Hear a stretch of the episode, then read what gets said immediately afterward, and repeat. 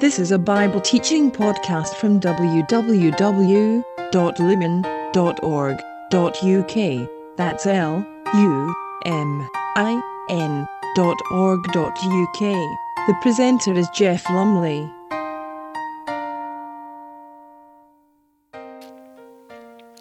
Hello, we come to the second of our series looking at how Jesus is described in John chapter 1. And last time we looked at that phrase in the beginning was the Word, and the Word was with God, and the Word was God. Jesus, the Word of God. And uh, I'm going to move on to uh, not perhaps the next one. Through him all things were made. We'll look at the Creator perhaps some other time. And verse, uh, verse 4 In him was life. That life was the light of men. The light shines in the darkness, but the darkness has not understood it, comprehended it, overcome it. So the light is what we're looking at this time. Jesus is the light of the world. It goes on.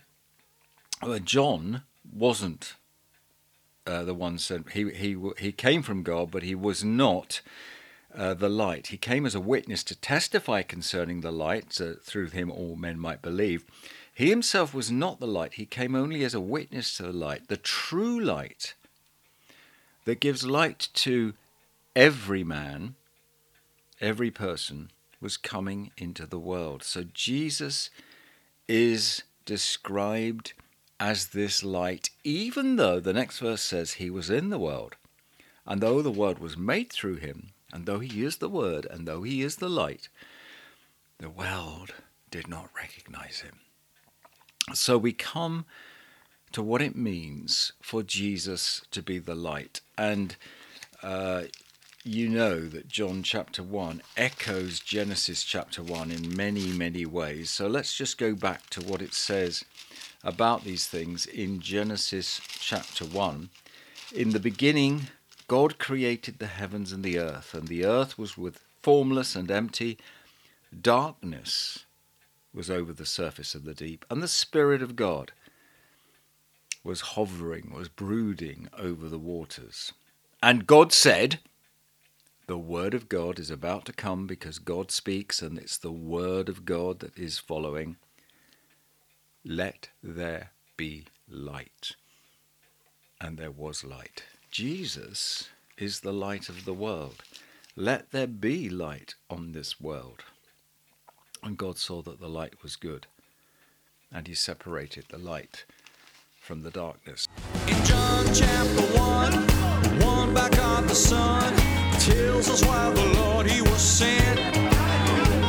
It says in him is life, and the life is the light that shines on the darkness in man. Was one sent from God whose name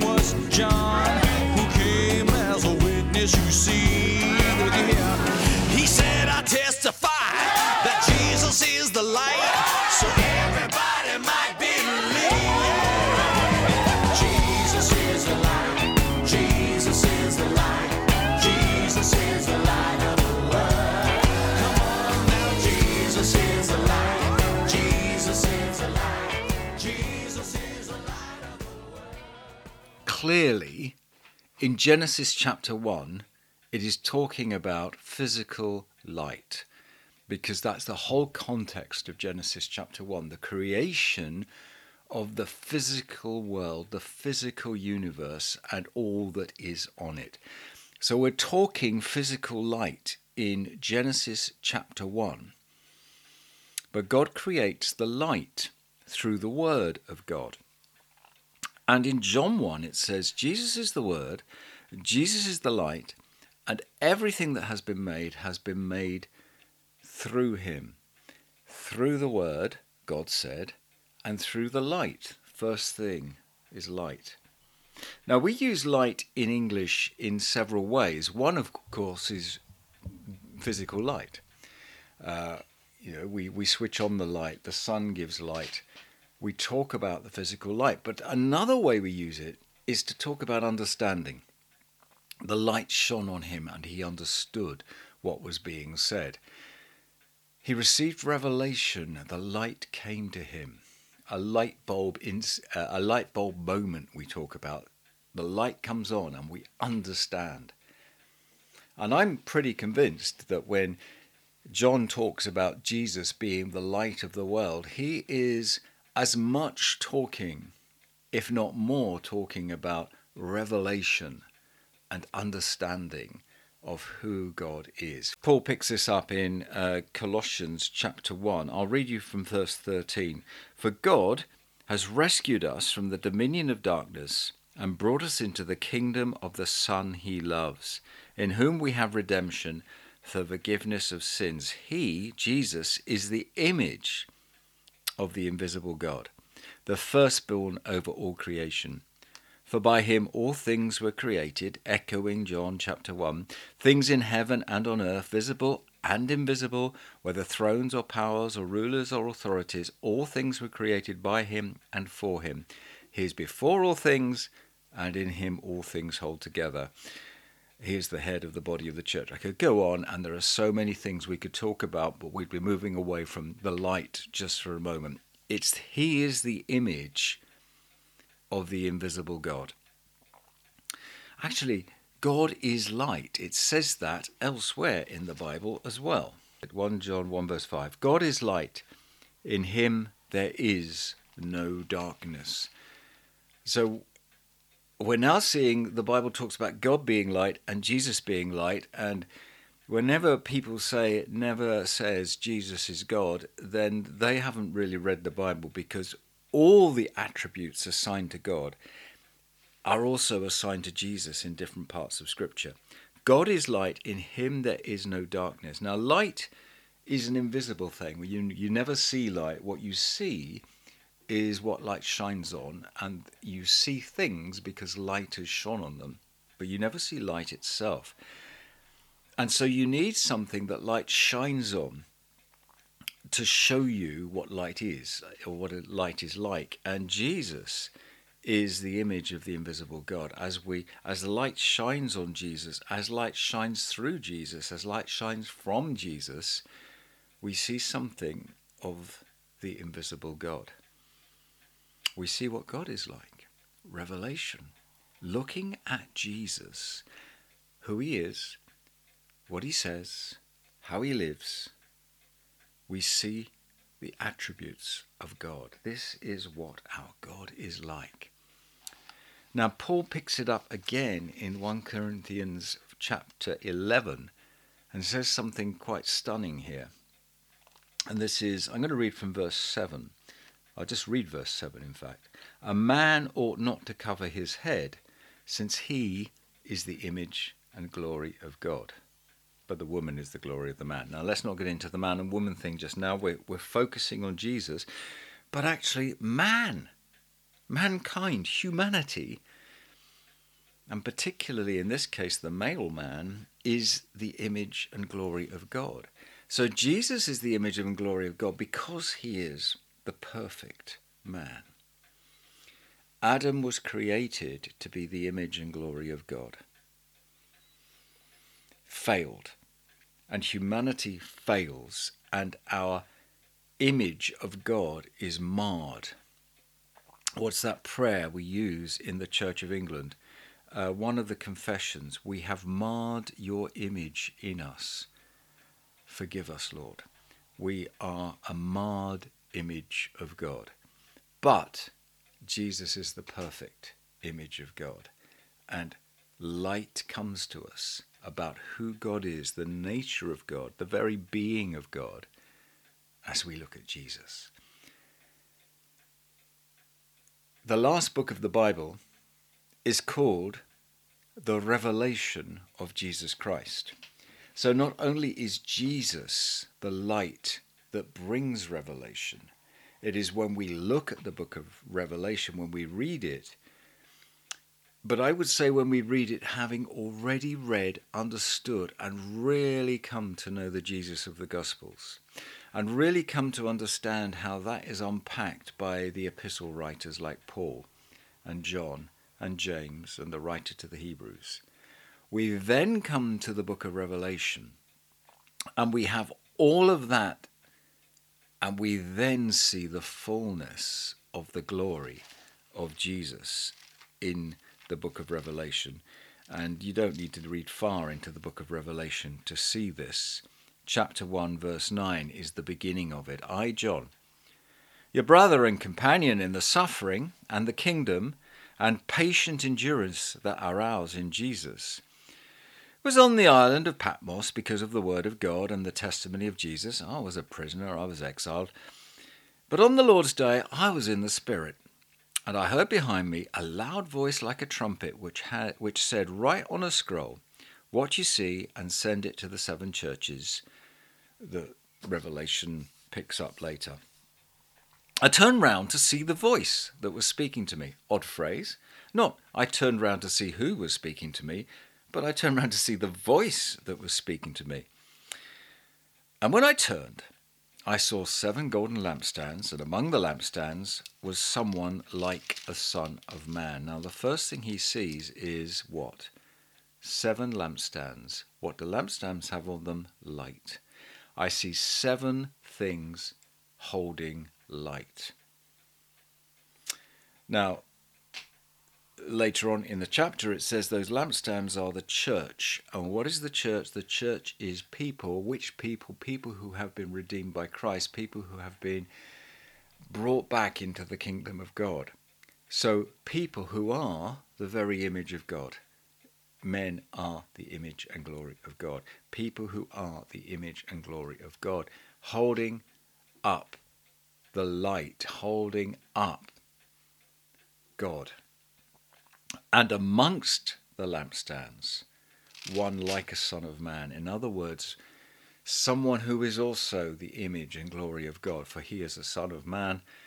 But we read on and we see this Jesus and the revelation of this Jesus. He's dressed in a robe reaching down to his feet with a golden sash around his chest. This is the robbery, this is the clothing of high priest. His head and hair, white like wool, as white as snow.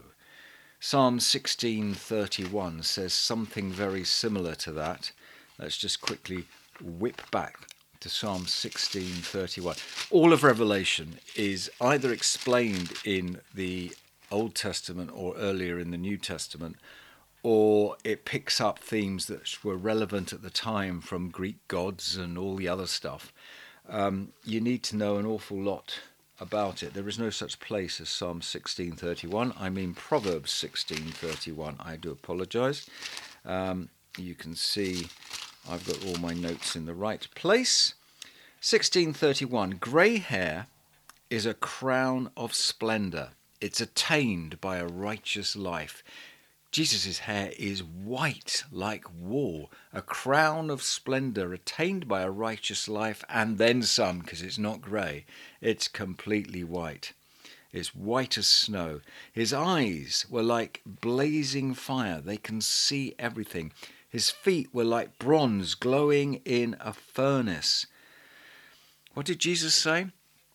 If I have washed you, you do not need a bath. You just need me to wash your feet because your feet are what pick up the dirt of the world. Well, here his feet have picked up no dirt. They are burning like bronze in a furnace, and his voice like the sound of rushing waters. Just a constant voice. It's constantly speaking. That's what the sound of rushing waters does. And it's pleasant and it's powerful. And this is also a description of God earlier in the Bible, if I remember correctly. In his right hand he holds the seven stars, and out of his mouth comes a sharp, double edged sword. The word of God is sharper than any two edged sword. The word of God, Jesus, his face was like the sun, shining in all its brilliance. The light of the world is the sun. His face is like the sun. He is the light of the world. Jesus comes, Jesus is the light that shows us the fullness of God. There is no other way of seeing the fullness of God. There is no other way of coming to the Father, for there is no other way of seeing God in all his glory than to look at Jesus. Whatever any other philosophy might give you of a glimpse of what grace might be like, or what truth might be like, or what forgiveness might be like, it's nothing. It cannot even begin to show you the depth of the grace of the Father, the truth of the Father, the forgiveness of the Father, the love of the Father. Only looking at Jesus can do that. And the light of Jesus shines in the darkness, and the darkness has not understood it or overcome it or comprehended it, depending on the translation you read, of John 1, verse 5. We live in our Western culture in a spiritually dark time where other philosophies and other religions hold sway. No one would offend Islam, even though it contradicts what is, I suppose I'll call wokery for now, the modern zeitgeist. The two are in complete and utter opposition, but one wouldn't offend the other. Or at least the wokery wouldn't offend the Islam. But a Christian speaks against one of those things, and there is all trouble you can get. We live in very dark times because the light is not only being ignored, it is being vilified and it is being repudiated and it is being made out to be wrong. But the light shines, and the darkness, whatever it says or does, cannot overcome it. The church, the seven lampstands, holds up the light. And we are called to do that, however badly the national church might be doing it, whatever much you might want to criticize the church around you, we, the church, do it. And even the weakest part of the church is doing it.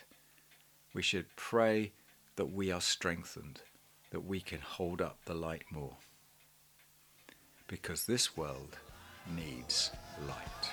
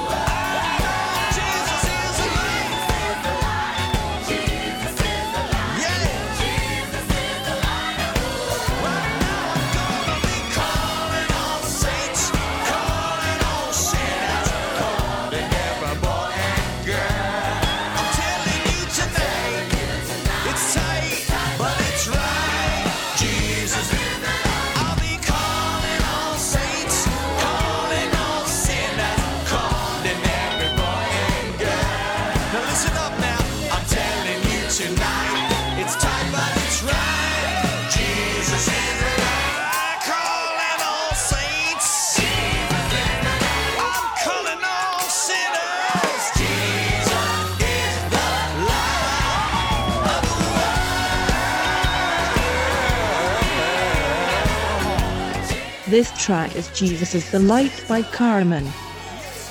Thank you for listening.